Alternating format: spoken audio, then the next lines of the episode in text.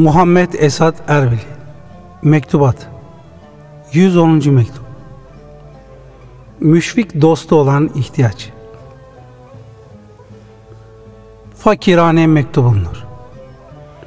Marifet ashabı için parmakla gösterilmeye layık olan şan yüce ve faziletli bir zata karşı benim gibi dervişlere hizmet eden birisi tarafından fikir ileri sürmek ve söz söylemek hata olmasaydı ısrar ve inatla şu düşüncemi açıklayabilirdim.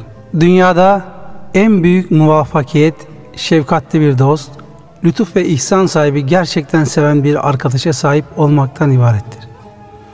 Her posta ile ve düzenli olarak elime geçmesiyle iftihar ettiğim merhamet dolu mektuplarınız bu başarımı fazlasıyla temin etmekte olduğundan üzerime vacip olan teşekkürlerimi ifade edecek cümle bulamıyorum. Bu konuda ortaya çıkan kusurlarımı kapatıp gizleyecek kadar geniş olan dostluk ve sevginizin eteğine sığınıyorum. Çünkü bir iyiliğe on katıyla karşılık vermek lazımken onda biriyle bile mukabelede bulunmaya muvaffak olamıyorum. Bununla beraber yüce şahsiyetinizde ilahi bir bağış ve subhan olan Allah'ın bir vergisi olarak bağışlanan ilim, irfan ve marifet sayesinde tevhid evi olan kalp yuvanızı masivadan temizleyip zikir nurlarıyla tenvir etmiş olduğunuzu hissettirmektesiniz. Bu yüzden meydana gelen teselli ve büyük sevincime karşılık Hak Celle ve Ala Hazretlerine karşı şükürlerimi arz etmekteyim. İlahi muvaffak olasınız. İstanbul gibi bir marifet kaynağı ve Erenköy gibi latifelerin madenini yaratan ulu yaratanımız, aşk bülbüllerimizi birer güllük ve gülistan olan meclisiniz, sümbül bahçesi olan mahfilinizden uzak tutmasın. Bazı elçi ve mektupları olan şiddetli düşkünlüğümüzü büsbütün ortadan kaldırsın.